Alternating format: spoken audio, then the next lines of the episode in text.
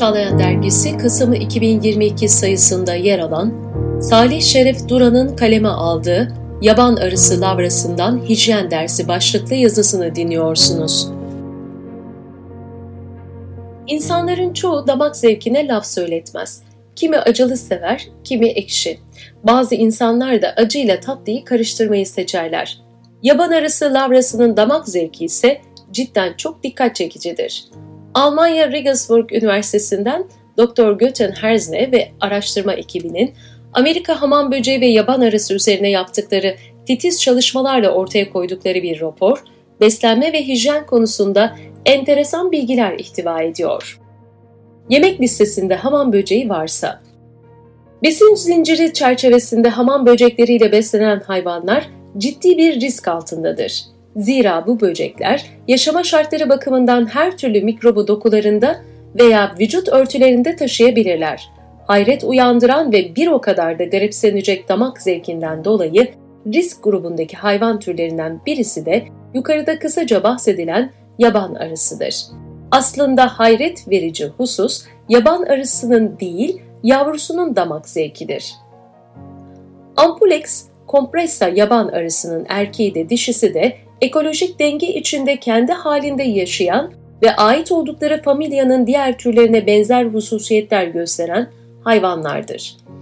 Ne var ki dişi yaban arısının yumurtlama dönemi geldiğinde akıllara durgunluk veren bir zincirleme işlem başlatır. Genetik kodlarına işlendiği şekliyle dişi yaban arısı hiç zorlanmadan yavrusuna besin kaynağı olabilecek bir hamam böceği seçer ve bir dizi operasyon başlatır. Cerrahi operasyon başlıyor. Yaban arısı ilk hamleyi salgı sistemi içerisinde üretilmiş özel karışımlı zehrini iğnesiyle hamam böceğinin karın boyun bölgesinden salarak yapar.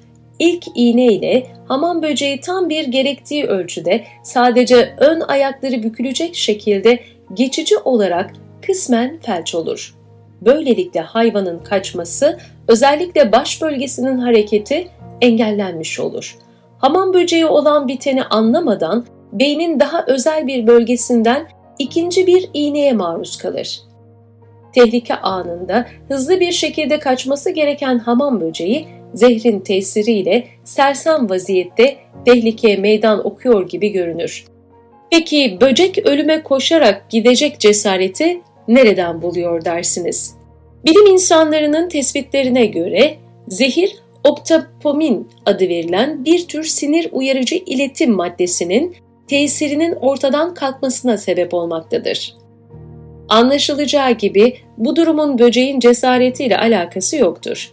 Zehre maruz kalan böcek kendi başına karmaşık hareketler yapma kabiliyetini kaybetse de yönlendirildiğinde istenen yöne hareket edebilmektedir. Bu noktada şu soru akla gelebilir. Yaban arısının vücudunda üretilen özel bir kimyevi karışıma sahip bu zehir, hamam böceğinin farklı bir yerine aktarılsa aynı netice olur mu? Bu konuda yapılan titiz araştırmalarla ortaya çıkan husus şudur. Yaban arısının iğnesi kılı kırk yararcasına bir hassasiyetle böceğin kitin kabuğundan geçip doğruca beynin hedef bölgesine saplanır bir cerrahın laparoskopi metoduyla ameliyat yapması gibi iğnenin yanlarına yerleştirilmiş tüysü sensörlerle beyinde ilgili bölge bulunur. Beynin hareket nöronlarının bulunduğu çok küçük dar bir bölgesine ulaşana kadar yaban arısı iğnesini sağa sola hareket ettirir. Beynin ilgili kısmına doğru olarak aktarılan zehrin tesiri altına giren hamam böceği yürüme ve kaçma gibi beyin, sinir organizasyonu gerektiren kompleks hareketleri artık yapamaz duruma gelmiştir. Fakat aynı zamanda yönlendirmeye açık durumda adeta zombiye dönüşen hamam böceği dışarıdan doğru şekilde yönlendirildiğinde istenilen yere doğru hareket eder. Aksi halde yerinden kımıldayamaz. Yaban arısı akla durgunluk veren bir yönlendirme ile yularından tutup da atı istediği yöne sevk eden bir seyis gibi hamam böceğinin anteninden tutarak yuvasına doğru sürükler.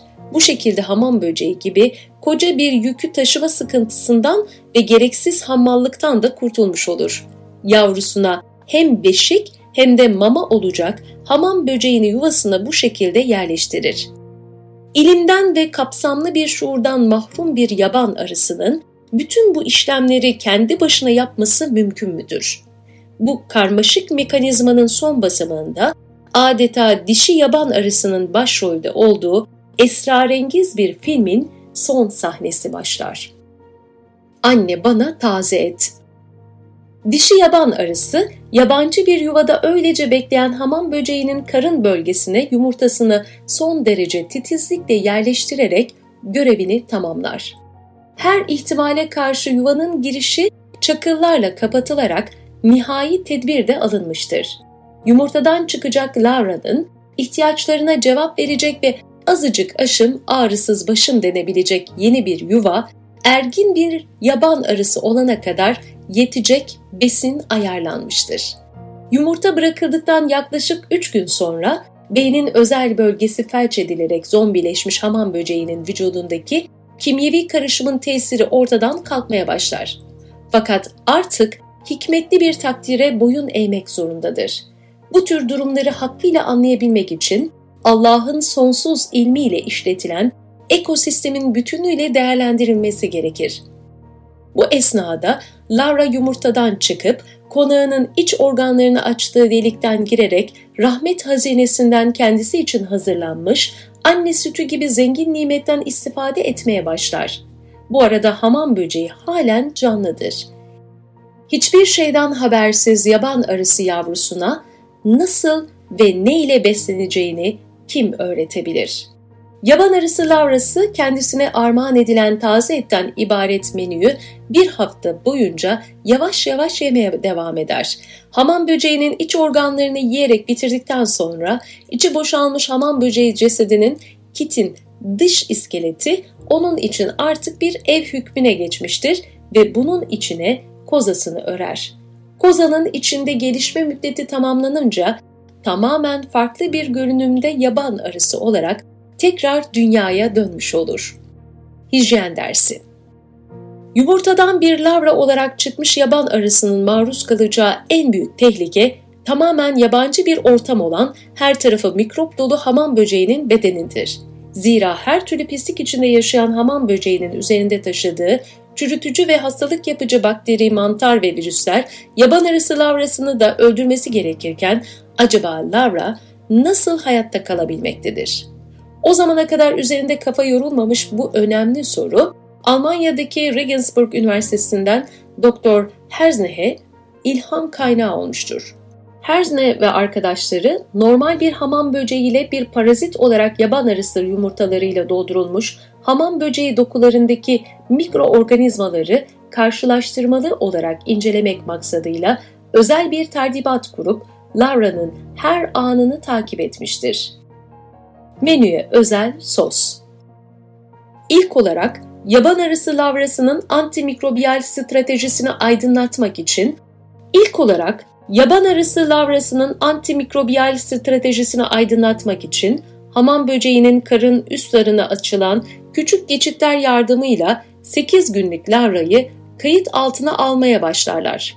Lavranın canlı böceği tatmadan önce ağız boşluğundan bir tür salgılama yaptığını tespit ederler. Salgıyı etrafındaki dokuya şeffaf damlacıklar halinde akıttığını, ardından da bu damlacıkları konağının dokularının yüzeyini sıvar gibi dağıttığını görürler. Annesine sevki ilahi ile ilham olunan bu davranış modeli sayesinde kendisine mükemmel bir ziyafet hazırlanan Lara, ürettiği özel bir sosla yediği taze etleri daha da tatlandırmak istemiş olabilir mi? Doktor Herzne ve araştırma ekibi bu meraklarını gidermek için Laura'nın salgıladığı damlacıkları ve diğer sıvıları toplayarak özel metotlarla analiz ederler. İçine yumurta bırakılan paraziti olmuş ve yaban arasının temas etmediği, sağlıklı hamam böceklerinden alınan kimyevi maddelerin karşılaştırmalı analizi neticesinde iki farklı madde dikkatlerini çeker. Bu maddelerin izokumarin türevi milen ve mikromolide olduğunu tespit ederler. Yaban arısı lavrası eğer yiyeceği taze etlerin kolay sindirimi için özel bir sos üretmediyse bu milen ve mikromolide damlacıkları niçin kendisine salgılatılmıştır? Cansız atomların bir araya gelerek ve yaban arasının ihtiyacını bilerek veya kendi kendine böyle kompleks moleküller üretilmesi hiç mümkün müdür? Lavraların ürettiği ve konak hamam böceğinin dokularını yıkadığı bu salgılama muhtemelen mikroplara karşı korunmak içindir hipotezi olmuştur. Bu soruya cevap bulmak isteyen araştırmacılar içinde mikropların kolaylıkla gelişip çoğalabileceği bir ortam olarak sıvı besiyeri hazırlarlar. Araştırmanın devamında bu ortamda hızla çoğalabilen ve bağırsakta hastalık yapan gram negatif S, Marquesans ve gram pozitif S Hilkus'a karşı ortama ilave edilen milen ve mikromolidenin bakterilerin üremelerini durdurucu ve tesirsiz hale getirici potansiyeli olduğunu tespit ederler. Bu çalışmayla konak olduğu hamam böceğinin organ ve dokularındaki birçok öldürücü mikroba karşı yaban arısı lavrasının mükemmel bir antibakteriyel karışım kullandığı ortaya konulmuştur. Bu antibakteriyel salgının çok çeşitli bakteri, virüs ve mantar türlerine karşı koruyucu kalkan olabilecek özel bir karışım olabileceği ifade edilmekle beraber maalesef böyle bir kimyevi silahı ve üreme stratejisine akılsız bir yaban arısı nasıl icat edebilir sorusu üzerine pek durulmamıştır. Covid-19 pandemisi sebebiyle yaşadıklarımız düşünüldüğünde Doktor Herzne ve araştırma ekibinin bu çalışmasının gıda hijyeni yanında beden temizliği açısından da çığır açması beklenebilir. Belki de yakın bir gelecekte yeni antimikrobiyal temizlik malzemeleri hayatımıza girecektir.